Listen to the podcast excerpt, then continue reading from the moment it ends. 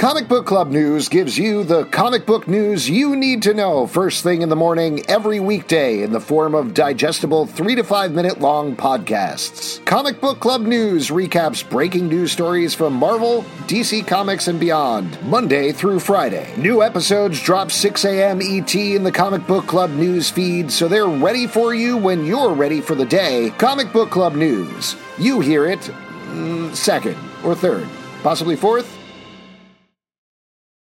Well, anyway, we'll skip that. I think we are live over on everywhere else, so we'll get this party started right about.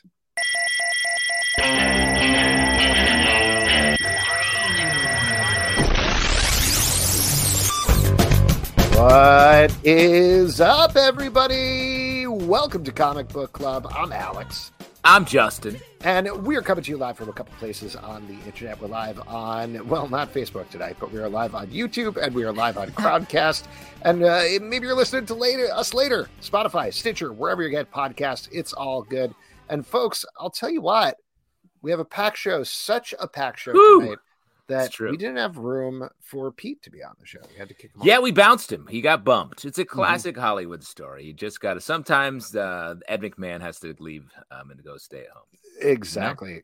But I'm very excited to be here with you, Justin, and I'm very excited about the bevy of guests we have. I think it's fair to call them a bevy, right? That's a beautiful word to use. It's short for beverage, I believe. Mm-hmm. Yes, there are I don't know. I don't have a follow up to that. I'm sorry. Uh, I'll tell you what. Why don't we bring in our first guest because we are so packed this evening? He is the creator behind Zoop's new campaign for Nine Lives, ladies and gentlemen. Steve Horton. Hello. Hello. Great hey. to great to meet you both, and great to be here and talk a little bit about some crowdfunding comics and stuff like that. Yeah, for yeah. sure. So we have a lot of Zoop guests on the show. There's a new crowdfunding platform that, for anybody who is hearing for the first time, is pretty heavily curated. Just looking over the platform right now, I'm going to refresh it so I make sure I have the most current number. You got two days left. You're at 3,992 out of 5,000. We're going to see what we could do here with our vaunted comic book club bump in yes. terms of hopefully getting you up. This is like this is like a fundraiser for you now. We're going to have a little thermometer on the side and everything. yeah. Uh, but let's talk about this because this book is very cool, and I am fingers crossed it uh, gets funded because it's very neat. Uh, what do you want to talk us through the pitch, the concept for Nine Lives? Yeah. Uh, well, we originally, myself and artist Chris Peterson originally thought this up about eight or nine years ago.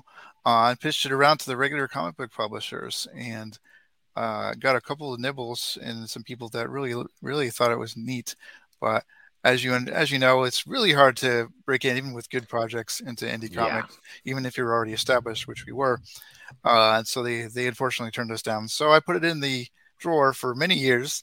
Then uh, i thought just this year why don't i do some crowdfunded comics?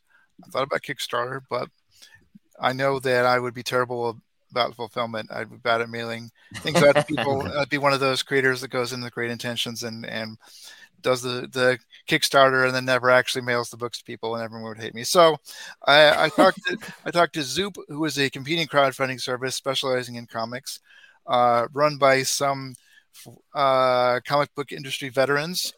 And they uh, said they would handle all the fulfillment for a percentage, and their books have been getting funded so I thought, why don't I take this out of the out of the drawer, you know, send Chris Peterson an email. I haven't talked to him in a couple of years, and see if he wants to revive this story.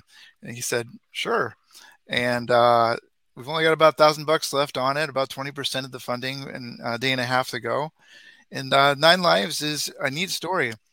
It is all about Cleo, who is a the sixth out of nine incarnations of the same woman throughout history and she is in the 1920s and she is a nightclub singer and has this strange ability to turn water into alcohol.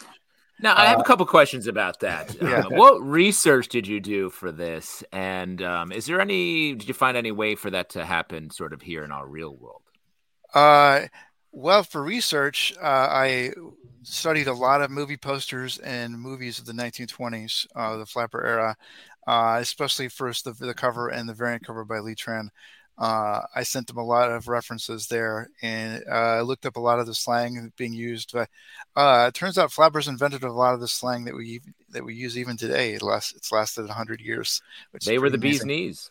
exactly. That's one right there that has stood the test of time. And uh, hopefully we'll get to do more issues studying the other other Cleos in different time periods.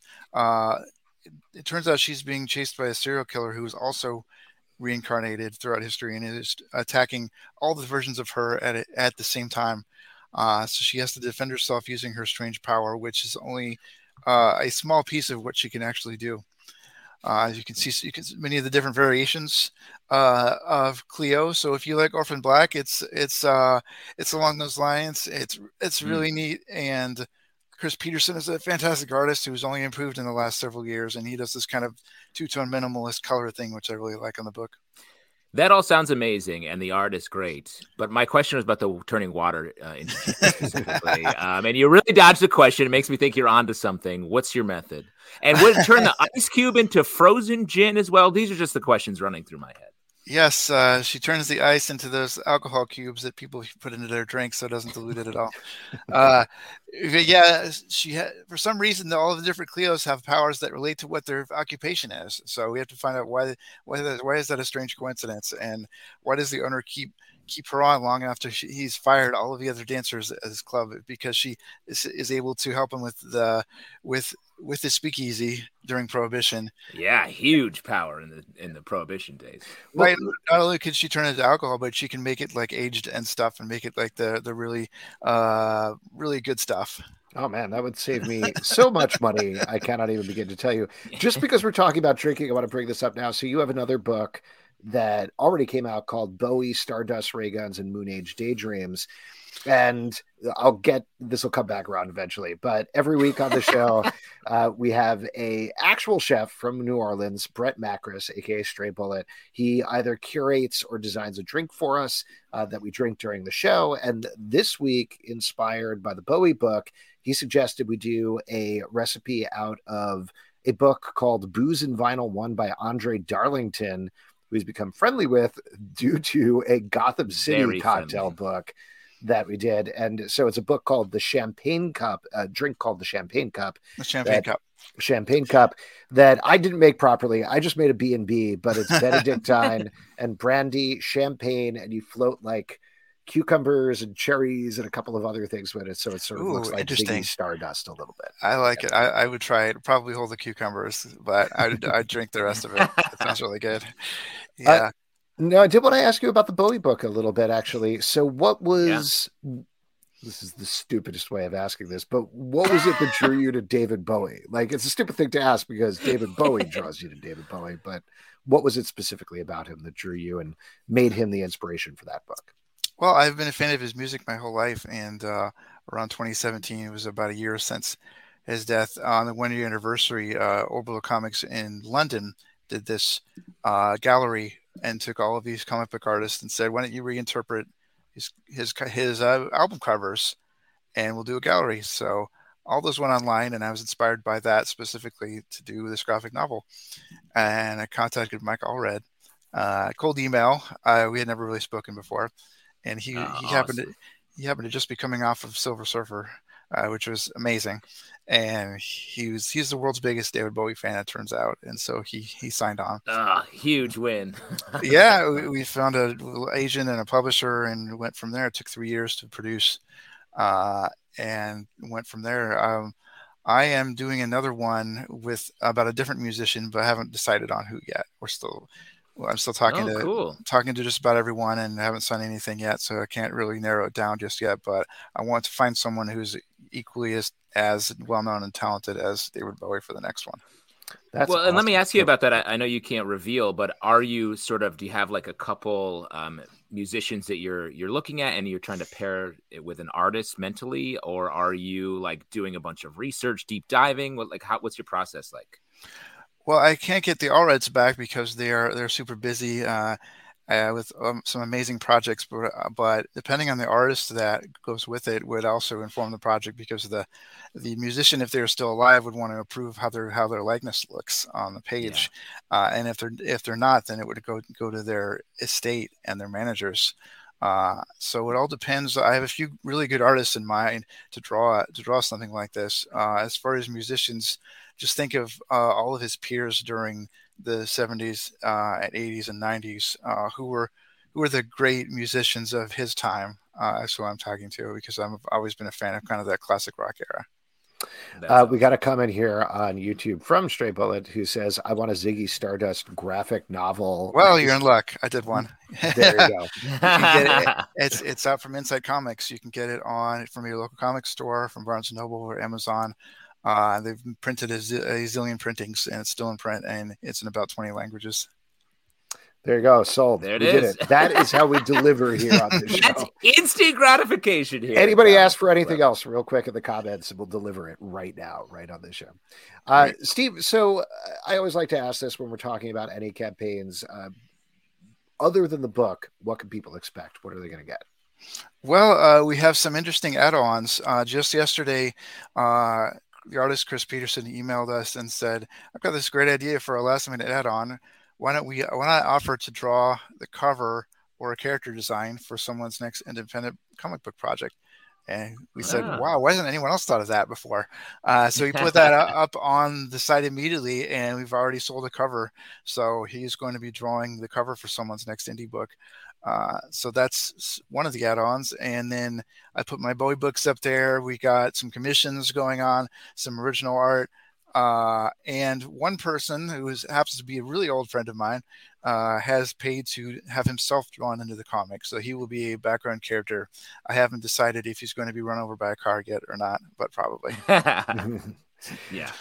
Well, awesome. Steve, this is a great project. I'm very excited about it. I do hope people fund it. And one of the nice things about Zoop is it isn't like a Kickstarter, right? Like if it doesn't get 100% funded, it's still happening. Is that correct? No, uh, just like Kickstarter, it has to be fully funded to happen. Okay. Uh, otherwise, it I don't know what'll happen after that. But we're close enough, so I'm pretty I'm pretty confident we'll get there by tomorrow night. Yeah, two days you'll get over the line. Absolutely. Yeah, I believe in it. Yeah, doing podcasts like this with our friendly hosts like you guys really helps. I think we get a big bump every time we do one of these. So I, wow. I sure hope so because again, it's a great looking book. It's a super fun concept. Yeah. And the more people purchase the book and support the book, the closer we are to getting the reality of turning water into any alcohol you want. Cracking the water gin barrier. Come on, guys, let's go. awesome. Steve, thank you so much for coming on. Have a great night. Thank you. Talk to you later. All right. There we go. Once again, it is called Nine Lives. It's on Zoop now. There's two days left of the campaign as we're taping. So if you're watching this live, definitely go support it right now on Zoop. If you're listening in the next two days, awesome. Other than that, oops, I guess. Uh, wow. I don't know. I don't know what to tell you if it's three days from now. I'm sorry. That's how time works. You got to be on it. Yeah. Well, listen, why don't we bring in our next guest? They are the creator of Abrams Comics Art's new book, Mimosa, which is out today and is awesome. Whoop. Ladies and gentlemen, Archie Bongiovanni, hello. Hello. Oh my gosh, hello. thank you for coming. Congratulations on your publish day. That's today, thank right? You. Yeah, yeah. My book birthday is today. It's exciting. I, w- I just um, went to a local bookstore and saw it on the shelves, which is like one of ah, the best yeah, it's a great feeling.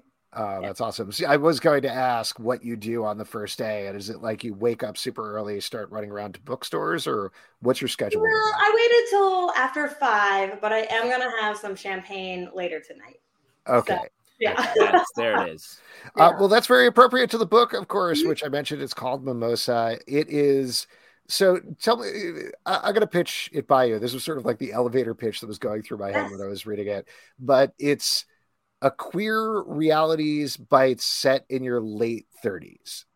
yeah, kind of. Mm-hmm, mm-hmm. Yeah, it's about um, a group of queers in like their mid late 30s. Um, there's like a group of like a chosen family um, as it kind of implodes in on itself.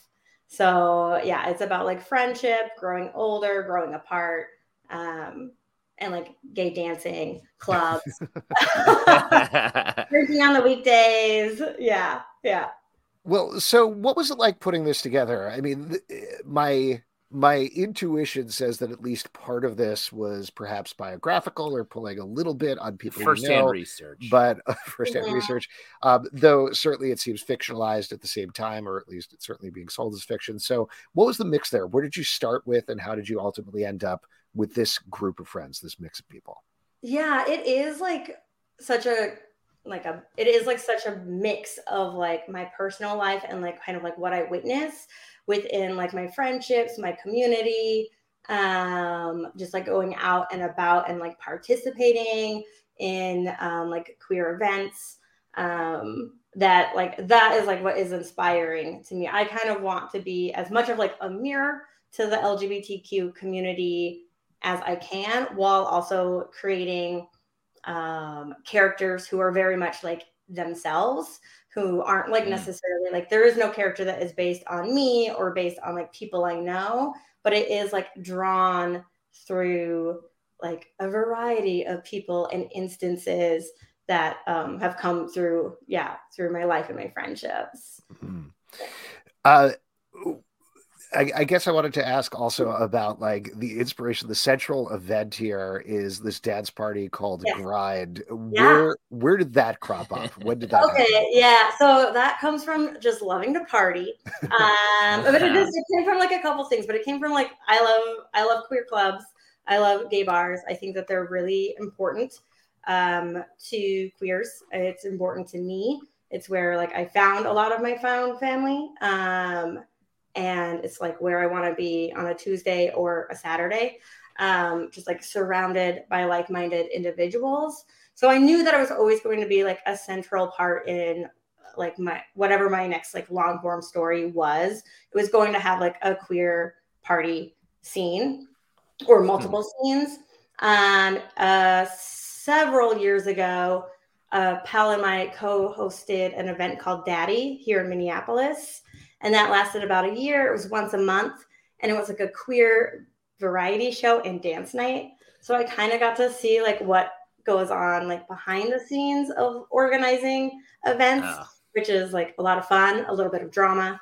Um, the best kind of research is where you're like, I want to yeah, research exactly. this big party. Yeah, do yeah. that?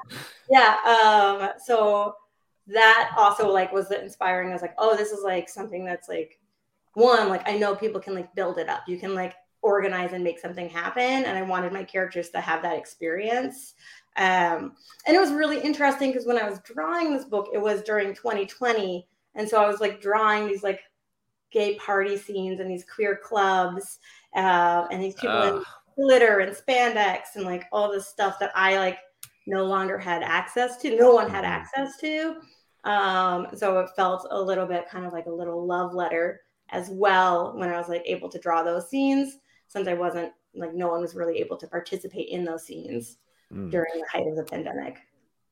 Now, are you a mimosa aficionado? Do you have the ultimate uh, um, mimosa mix? Yeah, I talk do. about alcohol recipes constantly. Yeah, this is a comic book show. I just want to assure. Okay, I, would promise. Yeah, I don't have like a go-to mimosa recipe. I do like mimosas. I love like a bubbly rosé though, which I feel like is like mimosa esque. Ah, um, yeah. So that's like my usual like bubbly beverage. Um, but all that messy vitamin C to get in the way. Yeah, yeah. I wanted, I wanted like a lot of brunch to happen. I think I originally maybe titled this brunch, and then my editors were like, to let's narrow it down a little bit more. Yeah. Get rid of the eggs. yeah, yeah, like, like, like they're, they're, pretty drunk, so like let's focus on that a little bit. Yeah. I wanted to ask you about the age range. I know we talked about this a little bit before, but I was very pleasantly surprised. I feel like normally with these sort of stories, you get people who are first moving to the city in their 20s and they're yeah. discovering their sexuality, but I love the idea that not just we're focusing on these people that are a little later in life, but also this process of constant discovery, which I feel like a, a, bad way to put it, but it's almost an underreported part of the queer experience. Mm-hmm. So, what was it mm. like writing about this, and what was your interest in writing about this? Yeah, so my interest lied is like, well, I had drawn a comic called Grease Bats for almost like like seven years maybe. Um, and that was about queers in their 20s and then i was like okay moving on to a graphic novel. Um, and i really want my characters to age and grow with me. Um, mm. and i think there is like a, a lot of room in media representation of older queers. Um, it's just like there's some out there but there's just like there's so much room. Um, I think people are drawn to like really safe and familiar stories, like coming out stories or going to the city, like finding yourself stories. Um, when they're when I think there is like a so like such a plethora of as you were kind of like saying ways that we like change and grow as we age.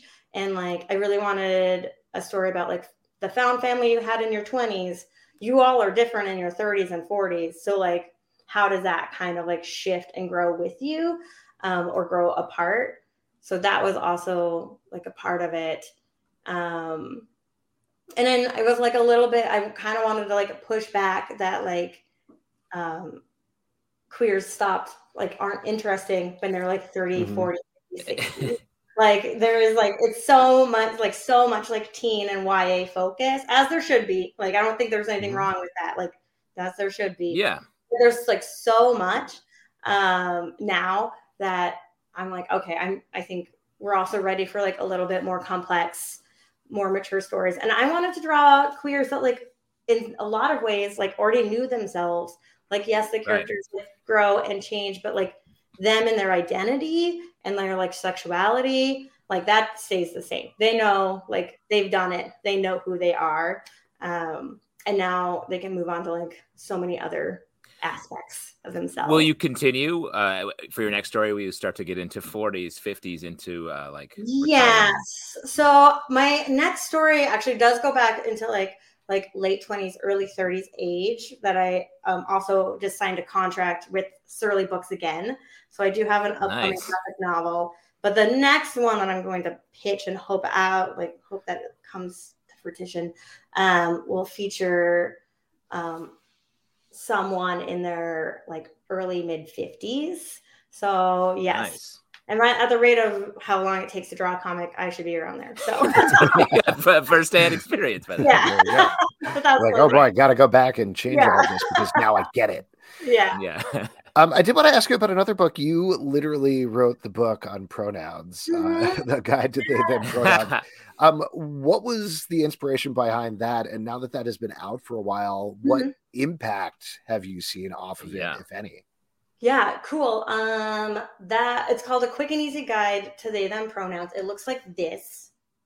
oh, right there. Nice. Um, so it's fun. I started before I started drawing like a lot of comics. I did a lot of zines, and so I worked with um my best pal Tristan Jimerson, and we made a zine called originally called a cheap and easy guide to they them pronouns and we printed it on like neon paper and it was like two three bucks yeah. we really wanted it to be like this is how it works um it after i changed my pronouns i found I, out that i was having like the same conversations like over and over again so i paired with tristan who's a cisgender guy because he could um kind of help bridge the gap of understanding i could talk about it from like my identity and he can talk about it from like a cisgender perspective of explaining it to other people. And so with like our powers combined, we made this like zine. Um, and eventually one of the copies landed on um, Ari Yarwood's desk, who was at the time the um, editor at Limerence Oni Press.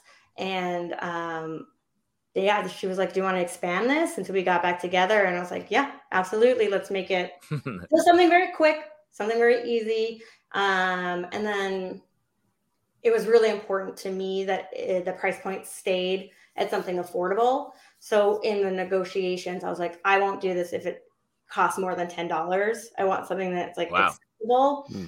Um, and so they worked with me. We kept it black and white. Um, and the original, I think, is like seven ninety nine. Now I'm probably that's awesome. For, for like three bucks on eBay right now. So Um, but yeah, and I think the impact for, of that book has been like pretty awesome. I've gotten like a lot of really awesome notes and feedback from folks who have like used it at like it's great for like workplaces, it's great for like parents.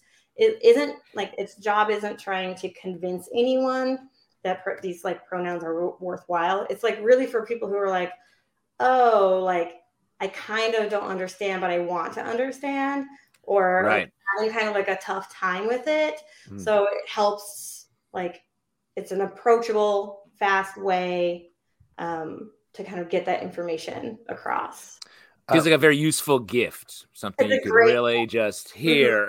yeah, check yeah, this out. Read this. Table. Yeah. uh, we got a question here from YouTube. This is from Derek Mainhard. question for Archie: Who are your influences? Oh, great question. So, um, I think a lot of my peers right now influence me. I really love uh, Isabella Rotman's work. Um, Hazel Newlevant. I love um, everything that the Nib puts out, which is like you know, so many like nonfiction and journalistic comics told really in like such smart ways. Um, but I also like love zines um, and would spend a lot of my time at like um, there's like a queer library here in Minneapolis that has like a zine section. So I would just like spend some hours like looking at old queer zines. Um, so I think that aesthetic has influenced my work. Um, I also like Alison Bechdel a whole bunch mm-hmm. um, and Dykes to watch out for. Um, yeah, yeah. Awesome. Oh, go ahead, Justin. Oh, I was just gonna.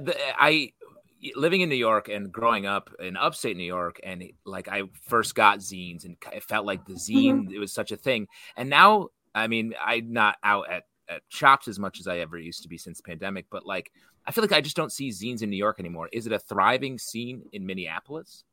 Um, I would say I don't know about like thriving, but there there, a, there are like a couple zine fests a year, so that still like does exist here. Um, we have a really rad like um, uh, volunteer run bookstore called Bone Shaker Books, and they have a lot of local zines. So it is like mm. there are places you can go and see kind of like what's out there and what's being made locally. Um, I think that it's just like maybe like tougher. I think you have to go to physical places where there are zines, yeah, yeah, to see it. And then I think that is just like hard because not a lot of people I think who make a zine go online and then are like posting their Instagram. Go check out about a zine. They're like, it's it's here. Like it just like exists as like such a physical thing. Um that it isn't like doesn't usually like translate to like showing it off online all the time. sure. Yeah. Right. Yeah. Uh, well, cool. Archie, listen, mm-hmm. congratulations on your book birthday. I don't want to keep you too long. I want you to go get that glass of champagne yeah. and celebrate. Uh, the book's great. Everybody should check it out. Uh, so, congratulations on it again. And thank you for coming on. Yeah, thank y'all. Thanks, right. Archie. There we go. Once again, that is Archie Bongiovanni, and the book is from Abrams. It's called Mimosa, and it's out today in bookstores, so you can get it right now. it is great. We are going to bring in our next guest. She is one of the people behind a new crowdfunding program. You're laughing because we have a lot of guests. It's just, yes, yes. Keep going. Keep it going. It is, right. but they're all great. I'm very excited to chat with everybody. Uh, let's bring in the next one. She's one of the people behind Cthulhu is hard to spell, which is true. Lori Foster. Hello, hey. Lori. Hi. Hey. Thank you for coming. I love the ring light behind you. It's awesome. Oh, thank you. I I was gonna make a joke about Justin's background and how he kind of looks Please. like he's been kidnapped. No, it, it's kind of like you've got the whole angel thing going on with the halo, and he's got the hell thing going on with wherever he's at. right. Yeah, I'm just you look like a hostage negotiator trying to free me from Alex, right. the clutches right, of Alex. Exactly. Never. Never. Yeah, no, you won't. I'm stuck. You've been stuck here for 15 years. It's going to be another 15 years, baby. I have Stockholm syndrome for comics, so it's yes. perfect. Uh, so, Lori, I, this project, first of all, I want to frame this up before I get into this. It looks great, it's awesome, but there's a lot of different aspects going on here that I want to hear you talk about. One of them is it's on a brand new kit, uh, crowdfunding platform. The other is that it existed as a previous project, and now you've taken over and are expanding it. So, talk me talk me through the process here and for anybody listening who doesn't know anything about this what did it start as and what is it now okay so um initially cthulhu's hard to spell um was uh you know curated and edited by russell Nohelty, um and he uh ran three campaigns for it on kickstarter as like gigantic 260 page hardcovers. Mm. Wow. Which is big. you know which is awesome. Yeah, yeah. but they're big. Um and then after he ran the three he was initially going to retire the series but uh, we ended up having a conversation after he participated in one of my anthologies and he was like do you want to take it over from here? You would you be interested in that? Um hmm and I was. And the first thing I wanted to do before making new volumes was to re release the original volumes as shorter soft covers so that they're more accessible and affordable for people because not hmm. everyone was probably able to buy that brick. yeah. it's true. Um, I and I was I have a lot of bricks falling out of my basement, so I'm trying to uh, fill them in with books right and it's not meant to be furniture or a murder weapon so yes, we want yeah. something a little more thank you for saying you know, thank readable. you for let's keep the murder stuff a little bit on the dl um yeah so i decided to basically divide the three gigantic hardcovers into six shorter soft covers so the campaign we're running right now is just for the first three soft covers um, and then we also wanted to add merch because he never really did merch I'm not sure why, but he's he doesn't like doing it. So we wanted to add in shirts and socks and all kinds of fun Cthulhu related stuff. Yeah, and so the concept of the book, uh, other than Cthulhu a little hard to spell, uh, just give us the pitch for the thing for the project, if you don't mind. Uh sure. Uh it's basically it's it's a it's a Lovecraft anthology that focuses on the gods and monsters of Lovecraft. It's all ages, but not necessarily for children. Mm-hmm. And it's curated from diverse creators from everywhere. So queer creators, people of color, women creators. We try to we try to get as many people as possible in on this. And it's all over the place. There's terrifying stories, there's ridiculous stories where Lovecraftian gods are undergoing marriage counseling. There's and kind of everything in between. Well, I think that's a really interesting aspect of the project because uh, I'm sure you're aware. I don't know how much our listeners are necessarily all aware, but Lovecraft has had, I'd say, a complicated legacy over time. So it almost feels like putting female creators, queer creators, more diverse creators behind it is a way of taking back that material right exactly so so we can you know we can we can enjoy the material but without thinking about or without all the racism without the racism and the bigotry yeah, yeah. i was trying it. to think it's of a way to say it no that's yeah. all right. He's not alive. He's not going to come on the show and complain about it. Right and now that you know the queer creators and the people of color can make money from it he's not going to make any money which also makes us feel good. Because you know yeah. as much as all the concepts are genius he's kind of a crappy person. So we we want to move past that and you know honor the creations without honoring the person. Hmm. Now, obviously, you're dealing with older material here, but when you are putting it together, when you are curating it issue by issue and breaking it up, as as a publisher, what are you looking for? What's the rhythm of a specific issue? Oh, that's a good question. Um, I basically I guess there's a number of things. Um, just visually, I like having a certain kind of flow, and I'm not sure if I can explain that outside of like the page turns and the next thing that you see kind of flows with the last thing that you saw. Mm-hmm. Not necessarily the same theme, but it it works. Um, also, kind of, I do like a jarring jump between again like a scary story and then like something absolutely ridiculous. So there's there's kind of a mix of everything and like if you don't like one story you'll like there's so many stories in each volume there's more than 20 in each volume so you'll find something that you like or m- multiple stories that you like no matter what. Uh, talk to us about cute thulu. Um, how did uh, where did this guy come from? So um, when I was looking into merch and all kinds of stuff uh, for the campaign, um, we looked around at kind of some um, some 3D modelers uh, that were selling their stuff on various 3D websites, and we found Keith Talbot, and he had already designed this cute Thulu, um, and we were like, "Hey, how would you That's feel crazy. about?"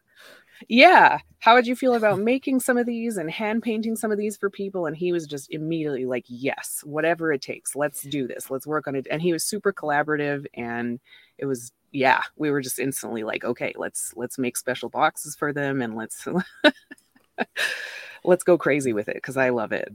They're very cute. Uh, yes, check it out at the at Backer Kit. It's very cool. Well, to that end, I did want to ask you. Obviously, this uh, just looking at Backer Kit right now, this hasn't been an issue at all. You're currently at thirteen thousand of the ten thousand goal with fourteen days left. But why start this on a new crowdfunding platform instead of, say, a Kickstarter or a Zoop or something like that? Um, I, I, guess a few reasons. Um, the original series was on Kickstarter, so I was like, well, maybe you know, we'll we'll curate a little bit of a new audience if we move to BackerKit. Just and when I talked to Russell about it, he was like, I don't mind being the guinea pig. Like, let's try it out. Let's see what happens. um, but also. uh, I've been working with BackerKit on the back end of my Kickstarter projects for like over a year for surveys and fulfillment. Mm. Um, and their services are absolutely phenomenal uh, they made surveys so much easier, fulfillment so much easier. Um, they're really collaborative, and I like that again. Um, so when I saw that they were running the beta for their crowdfunding, I messaged the people that I already were ta- was talking to, and I was like, "How would you feel about doing one of these? Like, what do you think?" And they were like, "Yeah, let's try it. Let's see how it goes." So it's kind of all experimental, and but I love working with them, and it's been going pretty well. So yeah. Awesome. Uh, what can people? I know I asked this earlier with the Zoop thing, but again, I think it's good for people to hear what what can people expect other than the book and Cthulhu when they head over to Backer Kit. Um, so we have the three volumes of the book. Uh, we have uh, t-shirts with the Staniak cute. I guess he's also cute Thulu. He's adorable uh, design. Um, and it's funny because it's hard to tell on the campaign itself, but his mouth is actually full of tiny people. Mm. So I'm excited hmm. for people oh. to get the shirts and realize that because he looks so cute and adorable, yeah. but he's got a handful of people and his mouth is just there's people. So I love that. Um, Great surprise. Oh, this shirt is horrifying. Perfect. Yeah. but only if you look really closely. Yeah, um, great and then socks uh, and then we're also offering a few different kinds of coffee um, mm, so we have cthulhu cthulhu is hard to caffeinate decaf coffee for those of you who can't have caffeine. Oh, and then we have two different versions of caffeinated coffee um, and i think that's it. Oh my gosh i can't say having having zoomed in on the t-shirt on on the page even though the people are probably about to be murdered it's still cute it's it's all ages, right? yeah, that's all ages murder right there. Excellent. Uh, Lori, congratulations on the project. Very exciting. Uh, you're already funded, so you don't need the help anymore. But uh, I hope it gets Stretch even goal, more baby. funded. Stretch goal, bring it on.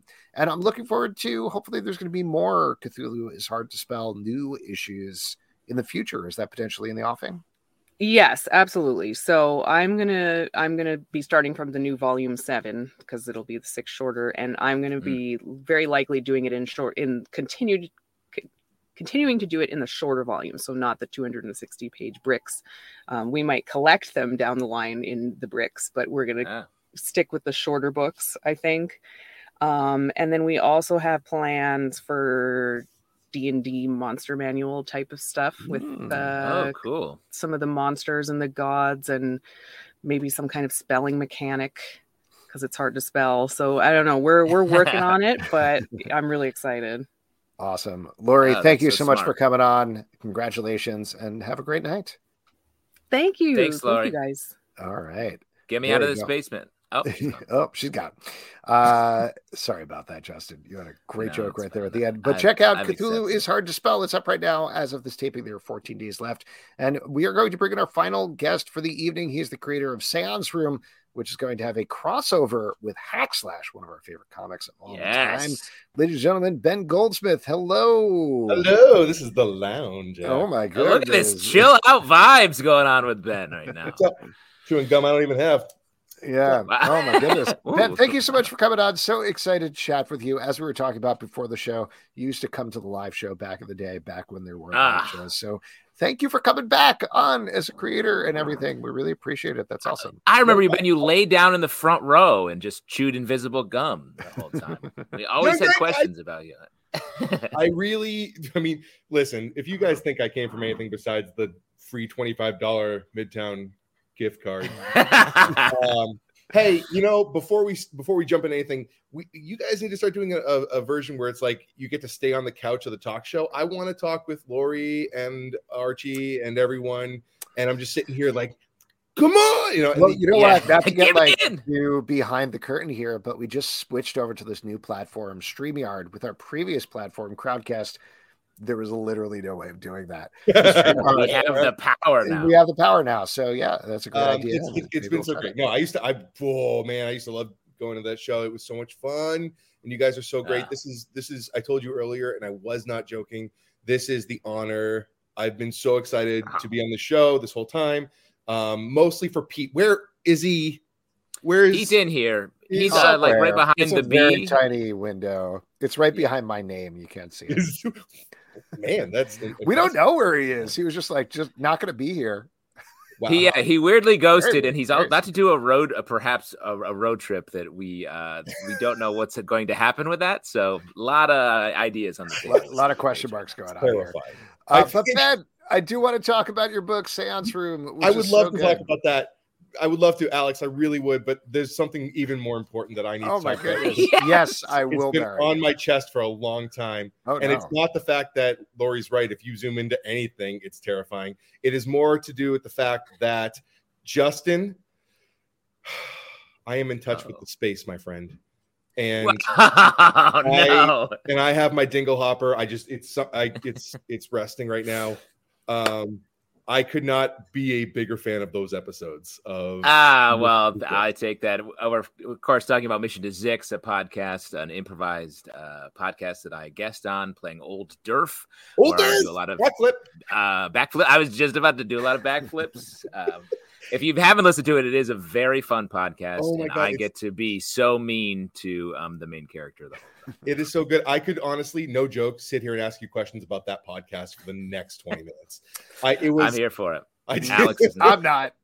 not. But all right, whatever you want to. no, it's I, I was listening to it and uh, no joke on my way to New York Comic Con uh, a few years ago, whatever. And um, do people need a timeline? So then, uh, actually, if there's Marvel fans in the audience, they probably do. So the Yeah. um, wow. the- oh, independent throwing punches. Yeah, it's good. Uh, but I was listening to the podcast, and sure enough, it was the episode, the first one that you did. And I remember being at the shows live, and I'd left New York by this point, and just being like, like so, ex- and they're so funny, dude. They are legitimately so funny. Um, I'll give you a little backstory on that real quick, and Alex, just I'll handle this question. I'll just um, leave the stream. uh, That's fine. Don't no, no, don't leave, Alex. leave? Uh, we need you here to put pictures up. Uh, if, if you can find some pictures of me doing this, come on. yeah, no problem. let's I'll, go. I'll take it back. Uh, no, don't look, don't Google me. Uh, the when um, Alden is uh, my friend, we come up, came up doing comedy together. Um, Alden He, Ford. uh, Are you talking about Alden Ford, of course. Pleck Deck Um? Pleck Decksetter.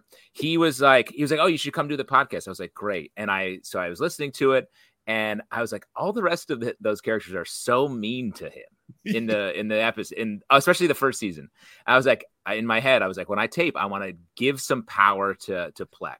Right. And so I said all that nonsense, and then I was like, I was like, ah, that was fun. And then they honored it and made that part of the show. I was like, I'm so sorry that so much of your show became about a bunch of shit I improvised and made up with you. on that first Essentially episode. setting the lore for that entire show.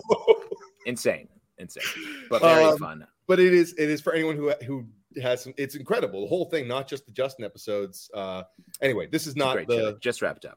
Yeah it did, That's all the time we have for Ben, but it's been great. I feel great. you, yeah, I think we talked about seance enough, probably all, this all day right? long i've been so excited to say the space to you it is Yeah. I all right anyway i wrote a book You did. Absolutely. Uh, but first, here, I'm just going to real quick bring up these pictures of Oh, no. Justin. Uh, here we go. Oh, that ended up weirdly sideways. there you are as like a steampunk guy. And here you are uh, relaxing in your shorts. i love Yep, you as john snow. cusack's uh stand-in yeah, I'm a, I think I'm 17 years old in that picture. you were so Uh, good that's hilarious. Yeah, there we go. Alex, why do you have access to these photos? These are deeply I have personal so photos. many. definitely let's keep those on the StreamYard in case we need them. Absolutely. I'm never deleting them.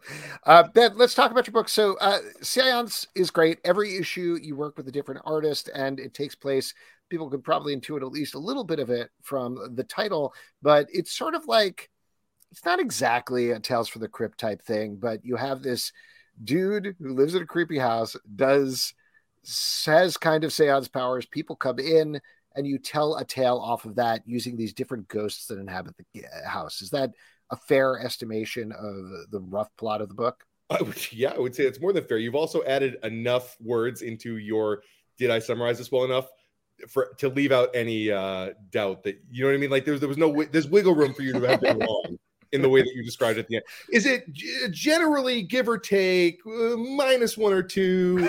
yeah, no, you're right. Though. that was perfect. That was perfect, Alex. I I I joke because I love. Um, oh, thank you. Yeah, um, no, no, that, that was it, man. Yeah, no, it's it's very Tales from the Crypt, like um, the way we always describe it, right? The easy pitch for things.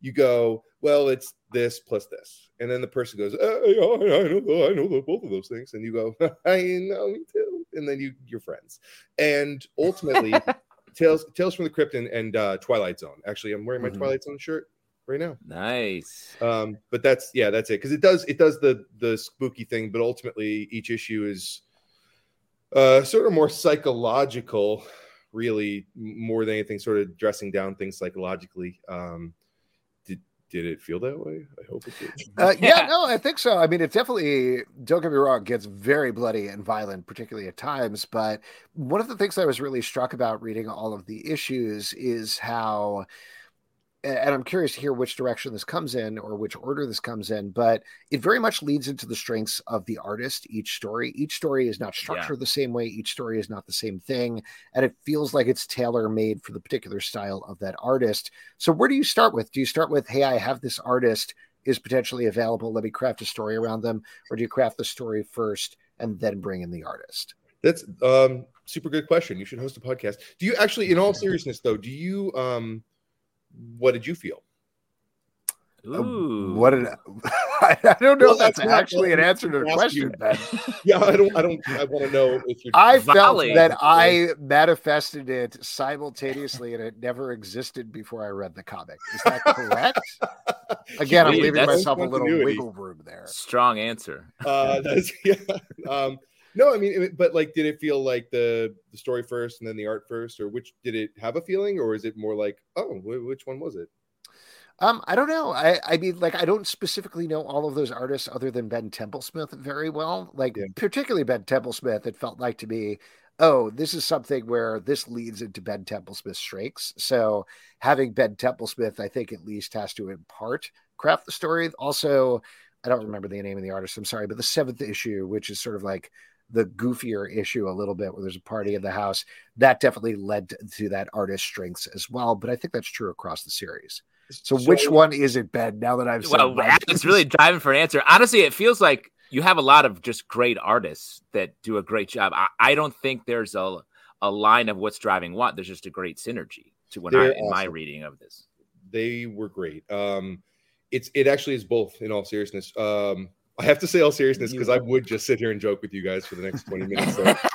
I mean, you're uh, laying down, you're practically at rest. Yeah. It was basically the thing. um, but oh, the computer's falling. um, Smash. Yeah, so, like with the Ben Templesmith issue, I had previously written. Uh, I knew I had about these four pared down issues that I knew I wanted to do, and I, I sent Ben the the I kind of said, well, which one do you want to do? Um, which is typical of working with artists too, because um, if we were just going to write something and give it to an artist, just write a book instead. If you want to just be the captain, right? Like it's supposed to be between the two. Every comic book that I've ever loved was a marriage between the artist and the writer, and um, so whenever I start working on a project, I pretty much ask the the artist that I want to work with, like, what do you want to draw? Like, you have to stare at this for the next God knows how many hours of your life. Um, what would you actually want to stare at? And then the other part of that too is like you look at it from a business perspective of, uh, all right, so Alex Cormack. Alex Cormack did one of the issues for Seance Room, right? Now, Alex Cormack did Road of Bones and Sea of Sorrows for IDW. He did a book called Sink for ComixTribe, which I love, which is one of the best horror comics written by John Lees. Um, phenomenal. Read it. Um, and so he's got all these different things like um, but he, but it, but I, I said, well, what what do you want people to see that you can do?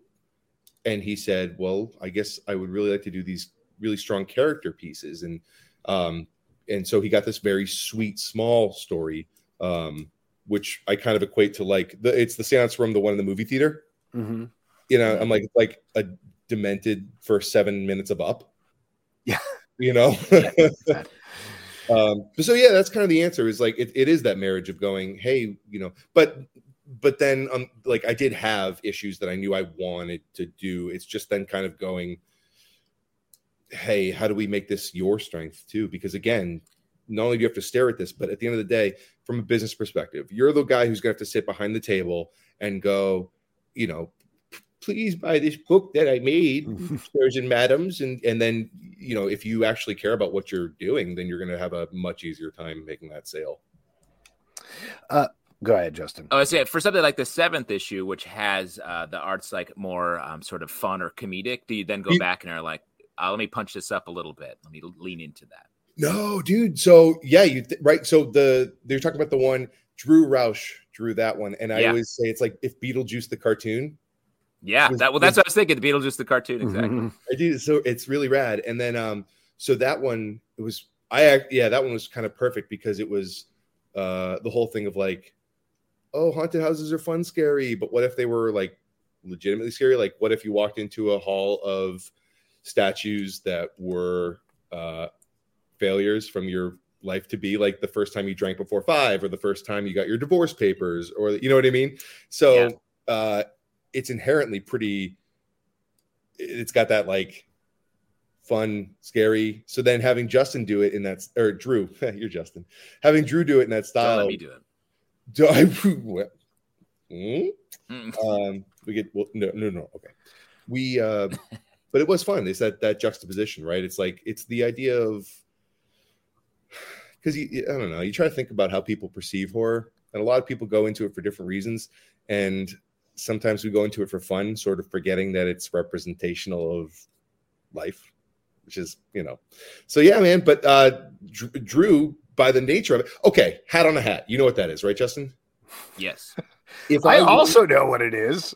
Alex, Alex get out of here. Well, yeah, anyway, it's uh, like no, no, no, no, no. It's that guy. He's walking through out of the town. He hasn't sold any of his hats, and then the monkey's there, and they yes, he's like, I, yeah, hat, hat on a hat for sale. Yeah, hat on a hat. Specifically referring to an old child's tale, uh, where uh, it, it uh, talks about separation of colors, which I think had some strong implications. So anyway, the um...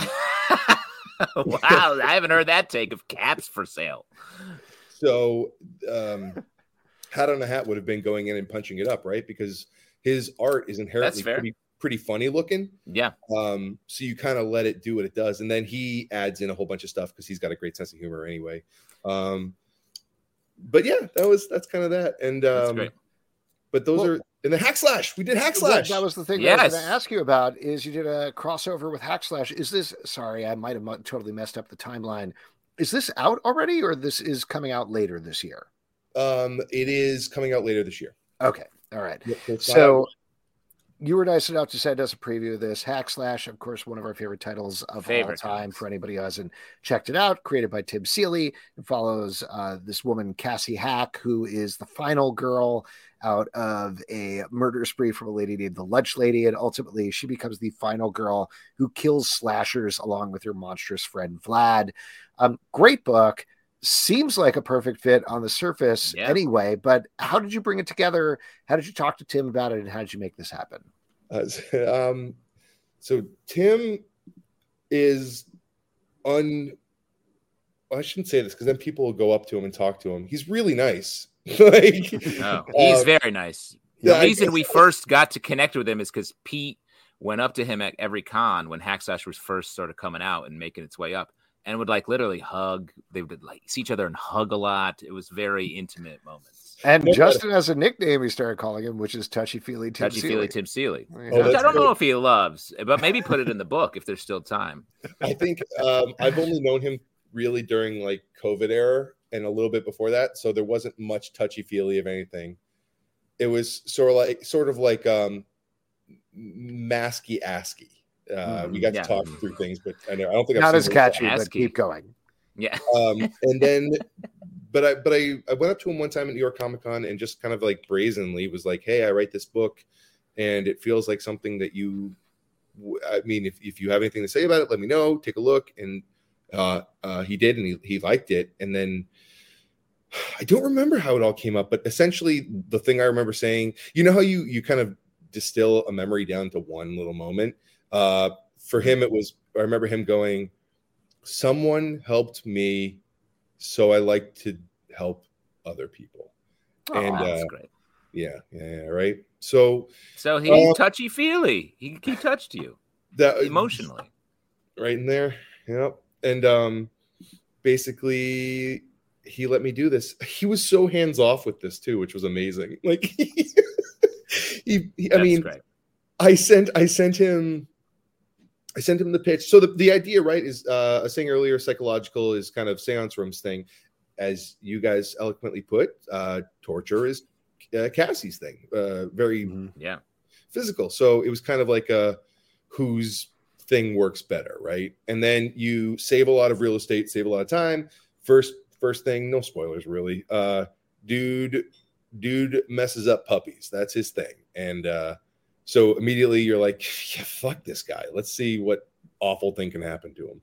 Um and then it's kind of a back and forth, but it, it, it ends up going a little bit deeper and um puts put shed some light on I think both characters through the foil of their kind of counterpart in action, Harry via Cassie and Cassie via Harry. Um, because the the crossover thing is tough, guys. Well, that Yeah. that's the other thing that I was going to ask you about. It first of all, I think you did a great job with it, and really, Yeah. obviously, captured your own character. You know how to do that, but you're bringing these other characters, and you really gave some great emotional moments for Cassie and Vlad throughout the issue. Uh, what was it like trying to craft that? I imagine, probably as a fan of Hack Slash yourself, there was a fair amount of pressure there that you were putting on. I could die right this moment. You guys just gave me that. I, I'm genuinely very awestruck right now. Um, We're also very touchy feely. Yes.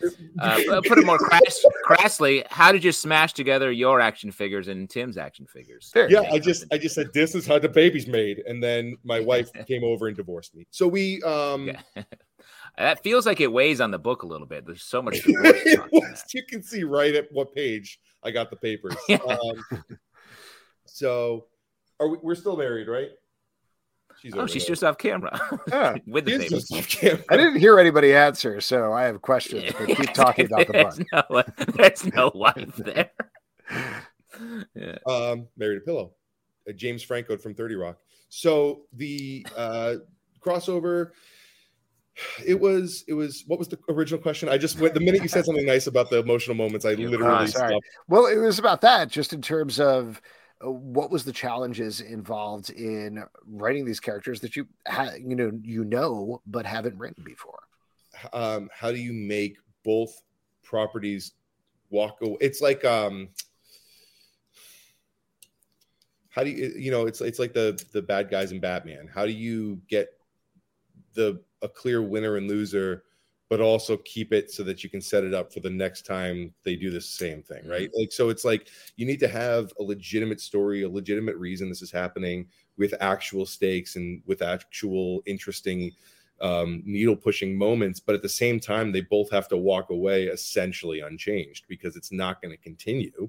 So that was sort of the biggest thing. Um, being that Seance Room and a lot of other stories that I've written before were all kind of one shot. You, you get really good at knowing like a 22 page and going, um, okay, I've got seven pages left and I got to do this. And let's make sure that we get this all in here. You know, you get really good at that. And then, because then my first, uh, do you guys know Mad Cave? Do you ever read anything by Mad Cave Studios? We've read a couple of things. Yeah, I think we've. Yeah. Okay, I did. So I wrote RV9 for them, and that was my first ongoing series that I got to write, and uh very different. So that was a total game changer. Um, and like I would have actually liked to have done a hack slash long term thing, but it's it's just not tenable. Uh, besides, that's not hack slash's thing. You hit, mm-hmm. hit and quit, one and done. Yeah, it's true. Well, on the other hand, Seance though the Seance room, I, I feel like is this infinitely malleable property as all like really good anthologies are. So, do you have more in the offing beyond the hack slash stuff? Is there more things? Are there more things you're working on? Uh, well, yes. So, actually, a novel version of Seance Room with brand new mm. stories that uh, are just oh, told. Oh, wow. Through, yeah, through um, prose instead of art, uh, because I can do that and not have to wait for the artist while the artist is working on something else, right? Mm-hmm. Uh, smart. And I feel like you really, all of your artists feel very deliberately chosen and uh, great. So I feel like now you can not have to uh, spend so much time waiting for like a great artist. Thank you guys. I really, I really, I mean, in all seriousness, I really appreciate uh, your guys' takes on these books and the the the legitimate thought that's being brought to this, um, especially where I think I just sent it to you this morning. So the fact that you you read all of this in this amount of time is yeah, remarkable. We don't have jobs. Not anymore. Yeah, or we do have jobs that don't know that we do that. shush, shush, it up, Ben. um, but yeah, no, it, it's great. And then um, we got some other stuff. I got a book coming out with Scout, um, Ghosts on the Water which Alex Cormack, the guy who did the issue, the, mm-hmm. the he's doing it with us, and um, so that's a three issue series coming out, and uh, I got a super cool project in the works with a very cool hip hop artist mm. um, who it, mm performed at New York Comic Con last year. oh, yes, we're really tipping it. tipping it. uh, well, yeah, Justin's pretty... gonna draw it. Justin's gonna draw it. What? And, and wow. there's your mistake. there's your not mistake. the first, Justin. Not the first. I ca- I call it doodling. Is that all right? Yeah. Yeah, Justin's man. gonna doodle it. Doodle if, all over me. Ben, if people want to pick up the first seven issues of Seance Room, where can they do that? Uh, so uh, it's gonna the first four issues and the trade both sold out already from Source Point Press. Um, the next four issues will be coming out from Source Point Press. I don't have an exact date yet, but in the next year it'll be in previews. And then realistically, hit me up on Instagram at Mr. Ben AU at M R B E N A U. My last name's Goldsmith AU, periodic table. Very clever. Sick. Very clever. Briefly a chemistry major. I'm here for. No, you were not. I was when I went to college. I was a chemistry major. Had had never. I was very shy growing up. Became a theater major and disappointed the chemistry world. I went into college being like, I'm going to be a double major in math and theater. And the first week, I was like, Nope on the math. Fuck math, right? Wait a second, Alex. You went to you went to school for theater? Uh, I did. Yeah. Do you Mr. guys know? That- does it? It does it not show? I do. you oh no uh, you don't need the attention as badly as the rest of us i went to yeah. um, the Hartt School of musical theater ah, oh, wow there we go. look go. at us wow. We're show we should put on a show. We should uh, ben congratulations on the book. Really it's awesome. Uh, oh real quick when does the hack slash crossover come out? Is sometime in the fall is that correct? Yeah so it's it's all the same as it's going to be a part of one two three four um seance room five uh six, five, six, seven, and then the hack slash will culminate it. Awesome, great. Ben, congratulations. So good seeing you. Great suggestion with bringing in the multiple guests. Uh, we'll definitely try that out. And uh, hopefully, we'll see you at some live show at some point in the future. Yeah, please, guys, please invite me on. Every, I, just, I like hanging out with you guys. This is so exciting for me. Uh, and again, thank you so, so, so truly, so very much. Oh my god! Thank you so much. Have a lovely night. Uh, go find your wife wherever she is in the house. Nice. Oh, there she is. I heard her. I heard her. well, that could have been any sort of that could have been who's in it uh, could have trapped been human. I know about being trapped. I taught I taught my dog how to sound like a woman, but just one phrase. I love you. That's right. musical theater training right there. Ben, have a good night. Thanks so much for coming on. Bye, guys. Backflip. All right, there got we go. Uh, you got him. Uh, check out the Seance Room and check out the Seance Room hack slash crossover that's coming later this year. It is super, super awesome. And folks, now we are going to move. Oh, what you were going to next say? Next guest. Just Next bring guest. more. let's get more people. Guess? Yeah, I got more questions. It's like a, oh look at the got a little banner here. This yeah, is we got a little banner truly... because we're going to get into our next section, which is my favorite section because you make it up. It is your audience questions. Whoop. There we go. I nice. Good. There's some of that. that theater training. There was a lot of guests. I lost. You talk for the rest of the show. Uh, okay, no problem. For your audience questions, all you got to do is drop a question either in Q and A over on Crowdcast, which we, are we're, we're keeping going for the time being, uh, or it says Facebook and YouTube, but Facebook is down at the moment, so just YouTube. Leave a question yeah. there on absolutely anything, and we will get to it. Uh, now, Justin, I don't know if I should put you on blast here or not, given how many times we talked about what we were drinking and alcohol and everything. You're doing you're doing dry March though, right? We're doing dry. My wife and I are doing dry March, resetting the system. It's uh, terrifying. I had to do a show called Characters Welcome. I, we had our show, live show on Sunday um, at Union Hall in Brooklyn, and uh, it's a whole new game going out there. How'd you do it without your liquid courage? uh, there's a other. I've apparently underneath all the liquid, there's a baseline courage that still works for me. Uh, um, but I am drinking sparkling water out of a jar right now. It looks like moonshine, but it tastes like water. Oh, there we go. All right, we got a couple of questions here already from YouTube. Uh, we got one from Derek. This is I'm going to ask the piece question. What's on JT's wall? What's on your wall, Justin? Great question. Um, we got. Um, well, this is a good one. This is if we're talking horror. Um, I've got the push mower that I use to mow my lawn. Mm-hmm. Mm-hmm. Uh, that's some old Christmas stuff. Um, we got uh, the tree from uh, the Charlie Brown Christmas Live that I do every winter. Uh, tape measure for doing uh, projects. Nice. and that's about. I got an uh, Christmas lights, a credit card costume from a character I, I used to do. This is sort of my back cave, except everything is garbage. Excellent. Well, there we go. We got another question here. This is from Schweikler. What are some titles you first got into because of crossovers?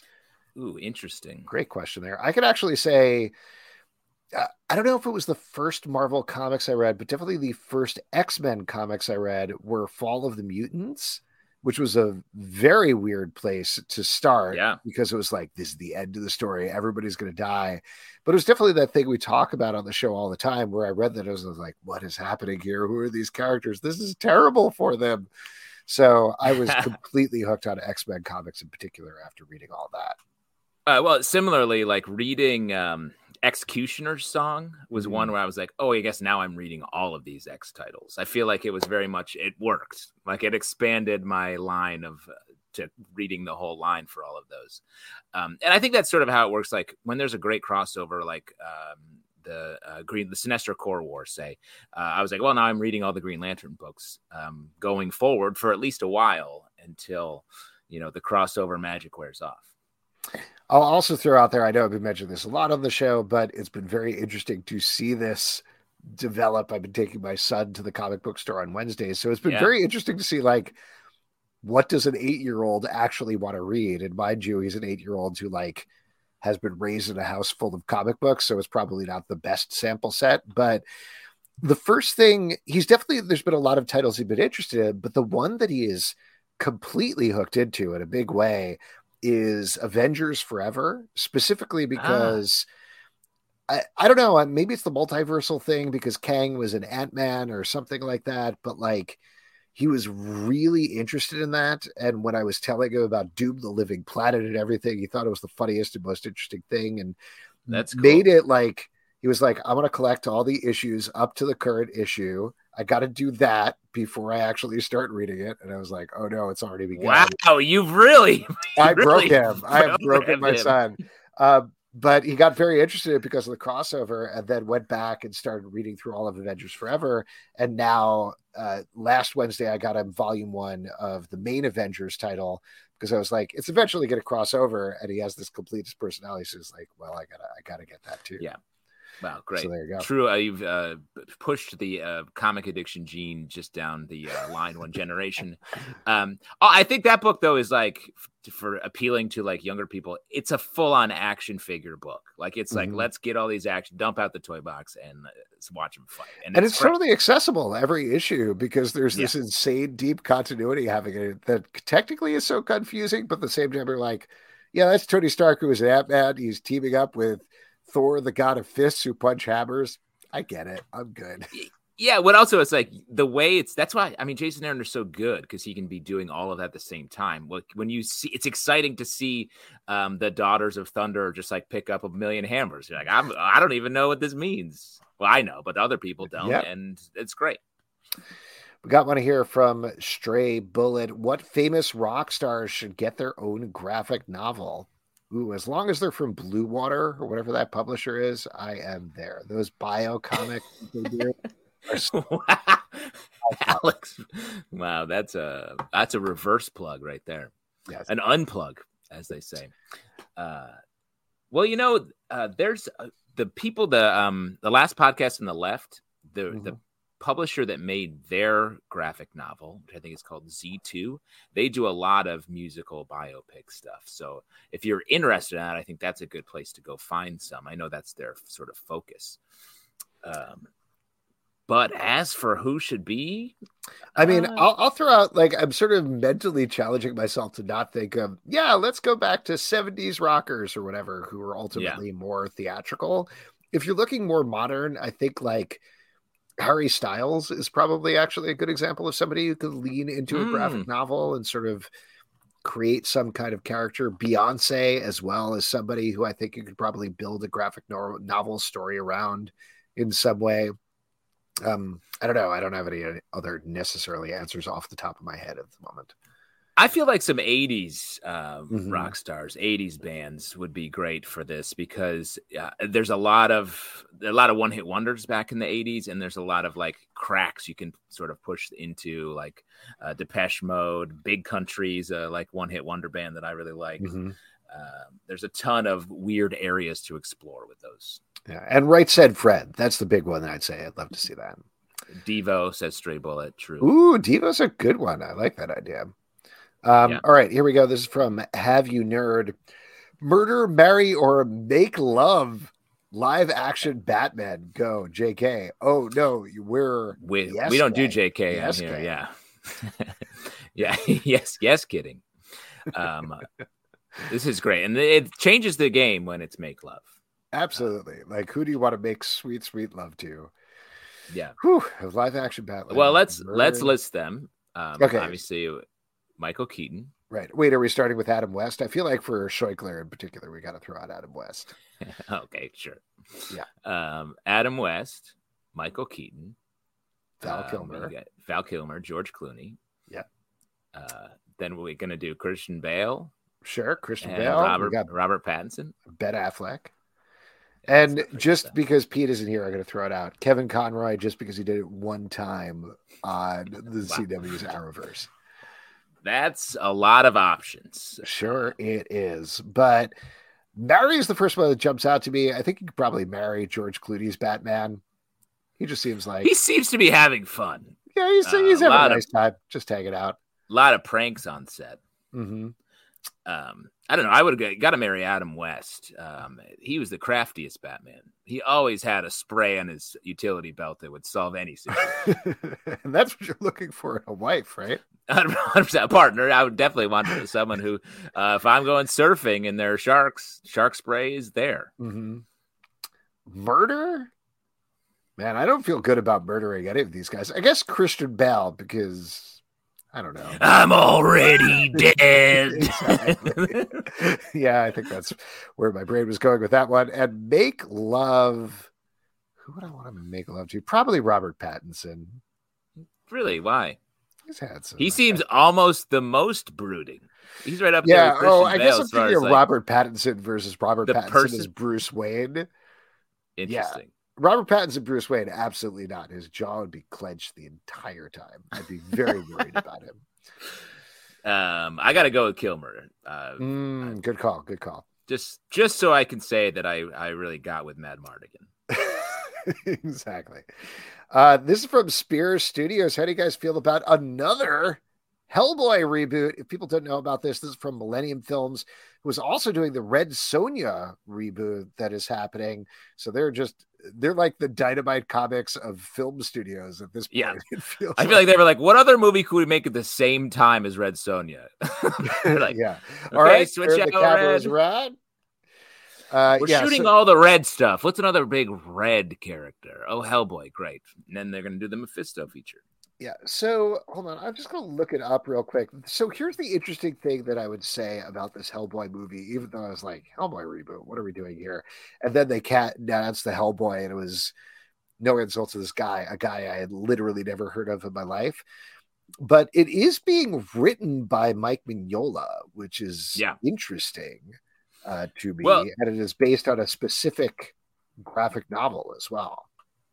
Well, and that's where it feels like this movie is going back to some basics. I feel like this movie has a chance to be weird, weirder mm-hmm. than what we've seen lately. I think the um the most recent reboot feels like wow, this reboot is a straight up reboot, reboot, like a retread almost, where um it just didn't really push the borders into anything else. So I think this, while not having as much prestige and probably budget or stars, uh, I think it will be something that might be closer to the comics or at least get out of a formulaic Hellboy movie. Yeah, just to mention the cast, it's Jack Kesy, whoever that is, as Hellboy, Jefferson White as Tom Ferrell, and Adeline Rudolph, who we know from Chilling Adventures of Sabrina and Riverdale, as Bobbie Jo Song.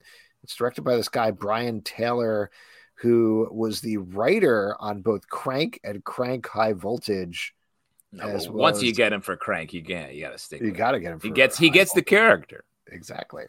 Um, I agree with you. I think there's a chance here that it could feel like no, we're watching a Hellboy comic actually on screen versus what yeah. Guillermo del Toro was doing. But there's also a chance it'll just feel like a cheapy budget horror movie. That's pretty much it. But wow. I guess we'll watch it because time will tell. We do this show. Uh, let's see. We I live think, this show.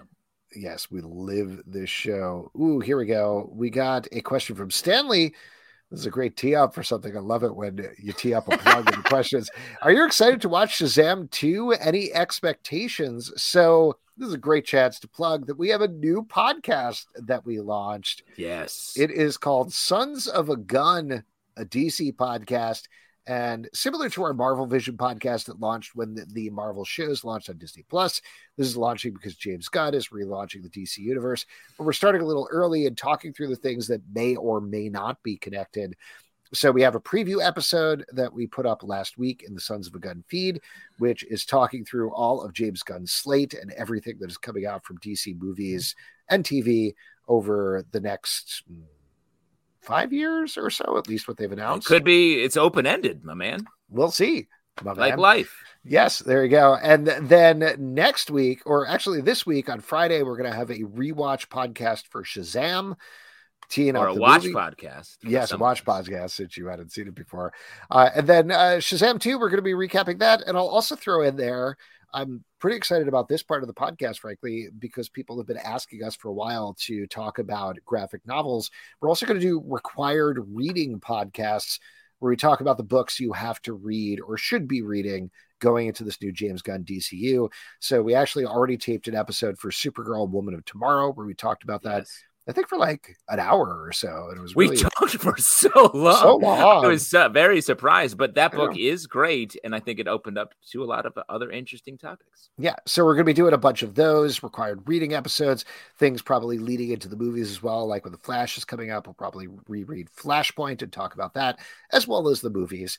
Um, so, uh, Sons of a Gun, it's in its own podcast feed. That all said, to actually get around to Stanley's question, what are you excited to watch in Shazam 2 and any expectations?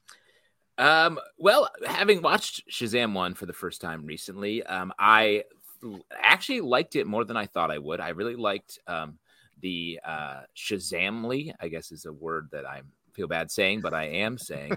um, I like that aspect of it and the way they brought it together at the end. And I thought it was uh, something that has become a bit rare in comic book movies it, eh, that it actually looked good. It was shot well and um, was well done in the in the post from a post production standpoint. So I hope it's we see a lot of that, especially coming off my being disappointed by Quantumania. Um, I would be uh, I'm tentatively um, prepared to like this. Yeah, yeah, I'm definitely in prove it to me mode, which is probably not fair. It's not honestly my favorite way to go into a movie, but we talked about this on the podcast. Well, you scream, you scream it at the ushers, right? No, I the don't like taker. going into a movie being like, it. You know, that's uh, you know, people worked hard on it, regardless of the quality of the movie. So I always like to give something a chance. But man, I have I have a hard time watching Zachary Levi. I just agreed. I don't yeah. want to spoil all of our Shazam review, but sure, Zachary Levi gets gets some hits. Yes, he does. But regardless, we are going to watch it. We are going to talk about it on the Sons of Gun podcast. So, Stanley, thank you for your question. And also, thank you for teeing up the plug. And I think that's actually it for our audience questions. Whoop. We usually would move on to our next session, which is trivia. Pete is not here. So, instead, why don't we talk about what? Ooh, why don't we just randomly play some music in the middle of the podcast? Uh, what do we talk about? What's out this week that we're looking forward to? As usual, there's a ton of titles. Justin, uh, so many. What, what do you got? Uh, a lot of great stuff out there. Um, I'm gonna plug uh, a couple that um, I liked. First off, Avengers number 66. Uh, we're setting up for the the finale rack here of the uh, this arc, which has been so fun and crazy. We've talked about it so much, but the the one um, I really want to hit is Scarlet Witch number three, mm. um, coming out from mm-hmm. Marvel. Uh, that Steve Orlando and Sara Pichelli, great team on this book from uh, writer and artist, and this book I feel like the premise is so good and it fits Scarlet Witch so well. It's rooted in uh, the Marvel universe while still getting we get the introduction of the Darcy character from the movies here. Uh, so like there's a lot of cool things about it, but it's the premise is that there's a door in Scarlet Witch's shop that she has that only opens for people who are like out of options. And so when the door opens, anyone can walk in, and it's the sort of um, mystery or adventure of the week. And I just love it as a, a refillable, uh, almost procedural um, option. And Steve Orlando is so detail oriented that to have a book where it's such a clean premise and and lets him just go crazy is awesome. So I've been really enjoying that. Totally agree on those. Man, I'm having a hard time choosing, to be honest with you, what to shout out. But I do want to give a shout out to Stoneheart, number one from Image Comics. Mm. Emma Kubert has been really making a name as a third generation artist. And this is her first solo book without spoiling too much of the review that we're going to talk about tomorrow, it's a great uh, new fantasy book. Uh, there's a good hook to it, and her art really vacillates from very cute to very bloody at the same time. Yeah. A couple of other things that I'll mention. I was really interested in checking out Predator number one from Marvel, just because the first run from Ed Brisson was so strong. Uh, and again, without spoiling it, wild twist in this book. Yeah, so good. And the last one, this is the uh, we'll be talking about this on the stack as well. But Adventures of Superman, Jon Kent, number one. We've been loving yes. the Superman book, Superman, son of Kal-El, I think was the name of the previous yep. book.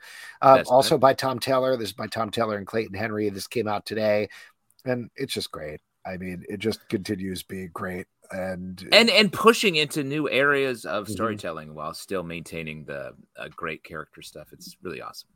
Yeah. And as I mentioned, all of those books and many more books are going to be in our Stack podcast that rolls out Wednesday at 9 a.m. in the Comic Book Club feed and its own dedicated Stack feed. And folks, that is it for this week's show. A couple of people we want to thank. We want to thank Steve Horton for coming on to talk about Zoop's Nine Lives. Two days left in the campaign. Definitely check that out now. Also, Archie Bon Giovanni. Check out Abrams Mimosa, which is out today and is very fun and great. Laurie Foster, check out Cthulhu is Hard to Spell. There's 14 days left on that particular crowdfunding, and that's a super fun book as well. And Ben Goldsmith, The Seance Room. Check that out, as well as the Hack Slash crossover coming on later this year. I also forgot to mention the sponsor for this week's show, real quick. It's our friend Juan Espinoza, mm. the man behind yeah. Bearded Man Comics. The goal of the company is to create stories showcasing Hispanic cultures. We've got two great titles Adventures of a System Admin and Mythology Stories. If you're looking for a fun book about hacking into computers that comes from an actual place of knowledge, definitely check out all six issues of Adventures of a System Admin. And you can also yes, check out Mythology book. Stories it was part of a successful Kickstarter campaign.